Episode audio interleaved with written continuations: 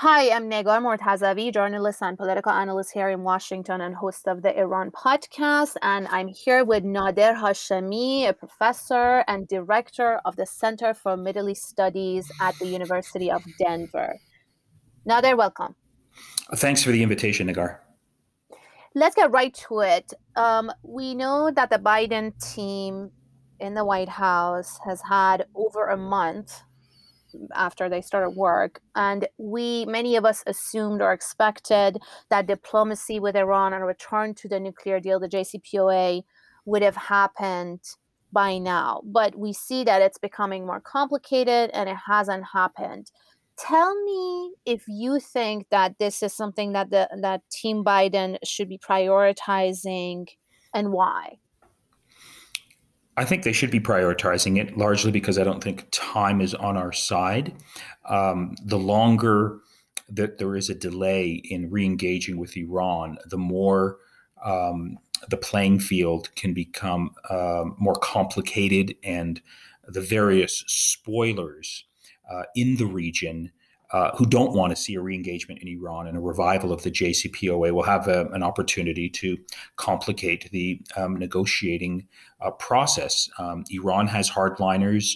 Um, they have control over these various uh, Shia militias that can easily attack American bases. If an American soldier or contractor is killed, that makes it much more difficult for Biden to re-engage with Iran.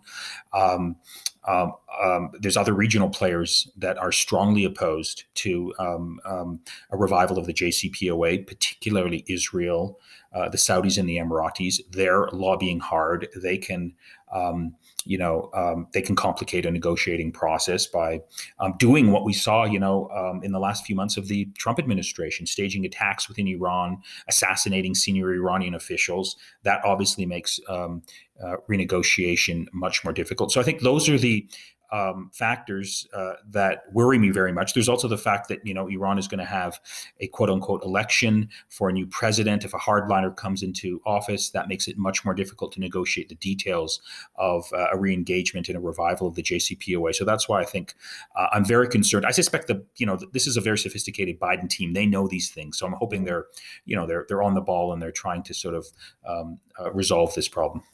So why do you think it hasn't happened now? Because many of us Iran watchers would assume that this is a fairly easy thing. The deal already exists. They just need to get back into it. And President Biden criticized Donald Trump in 2018 when he pulled out of the deal. He said Trump is manufacturing a crisis with Iran and that a new deal is an illusion.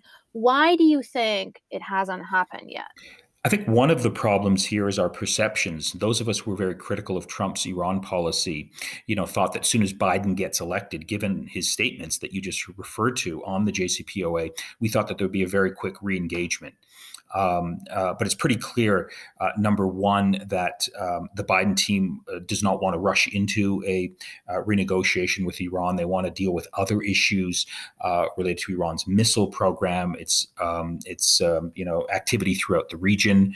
Um, you know, Iran is a very difficult uh, hot button issue in the United States. The Biden team will get attacked if it, I think, jumps very quickly back into renegotiation. I think it wants to. I think it actually benefits a little bit politically by uh, standing tough and saying that it doesn't want to, you know, jump into a new deal with Iran. Um, there's also, I think, behind the scenes a lot of lobbying. You know, the the uh, Antony Blinken has has repeatedly said that he's going to consult with allies in the region, mm-hmm. so they have a lot of influence over um, the the pace of a re-engagement. So I think all of these things are happening, um, I, but I, I, also think fundamentally there are sort of more hardline hawkish voices, you know, within the administration that have made an argument that uh, time is on the side of the United States, not the Iranians. Uh, the sanctions are hurting the Islamic Republic. Um, uh, Iran needs the United States more than the other way around, and so let's just wait and see how this plays out, and perhaps Iran might soften its position. So I think if you put that all together, that explains the slow pace of a, a re-engagement with with Iran over this issue. Mm-hmm. And finally, another, if this, as we see it, this window of opportunity that's closing soon, it seems like domestically the Biden team um, doesn't want to spend a lot of political capital in this. But what do you think? Why are you worried about this window of opportunity closing? What do you think would happen in the long run if the Biden team doesn't make this a priority? Well, I think fundamentally we would be back to the period before the JCPOA when Iran will start re-enrichment, re its re-enrichment program. Um, um, there will be, um, you know, very loud and influential voices saying that Iran is, you know, um, coming close to manufacturing enough, um, you know, enriched uranium to, to produce a bomb. This is a major threat to international peace and security. The Israelis will threaten to possibly, you know, bomb Iran, and and um, that would be catastrophic for the entire Middle East. So, you know, things can go south very quickly. Um, there are hawkish voices in this debate, and they have a lot of influence on both sides of the Iran-U.S. Uh, divide. We don't want them to sort of set the terms of the debate. I think that's the big fear.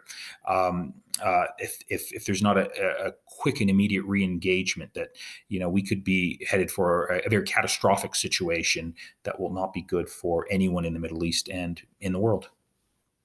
Well, I couldn't agree more. Thanks for that, Nader. Thanks.